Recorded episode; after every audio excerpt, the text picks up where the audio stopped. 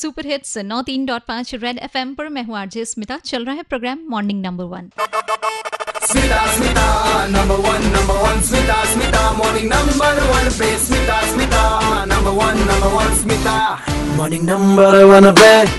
World heart day, ये खास day celebrate होता है उनतीस सितंबर को, और जब ये डे सेलिब्रेट हो रहा है तो हम अपने हार्ट की बात करें। मेरे साथ इस समय ओवर फोन कनेक्टेड है डॉक्टर अभय कृष्णा, और इनसे अच्छा कोई नहीं हो सकता आज के डे पर स्पेशल दिल का ख्याल कैसे रखें ये बात करने के लिए। मुझे ये बताइए कि हमारे लिसनर्स के लिए वो कौन कौन सी बातें हैं, वो कौन कौन सी एक्टिविटी है जो हेल्दी हार्ट के लिए करनी आज के टाइम पे बेहद जरूरी है। सबसे जरूरी है एक्सरसाइज।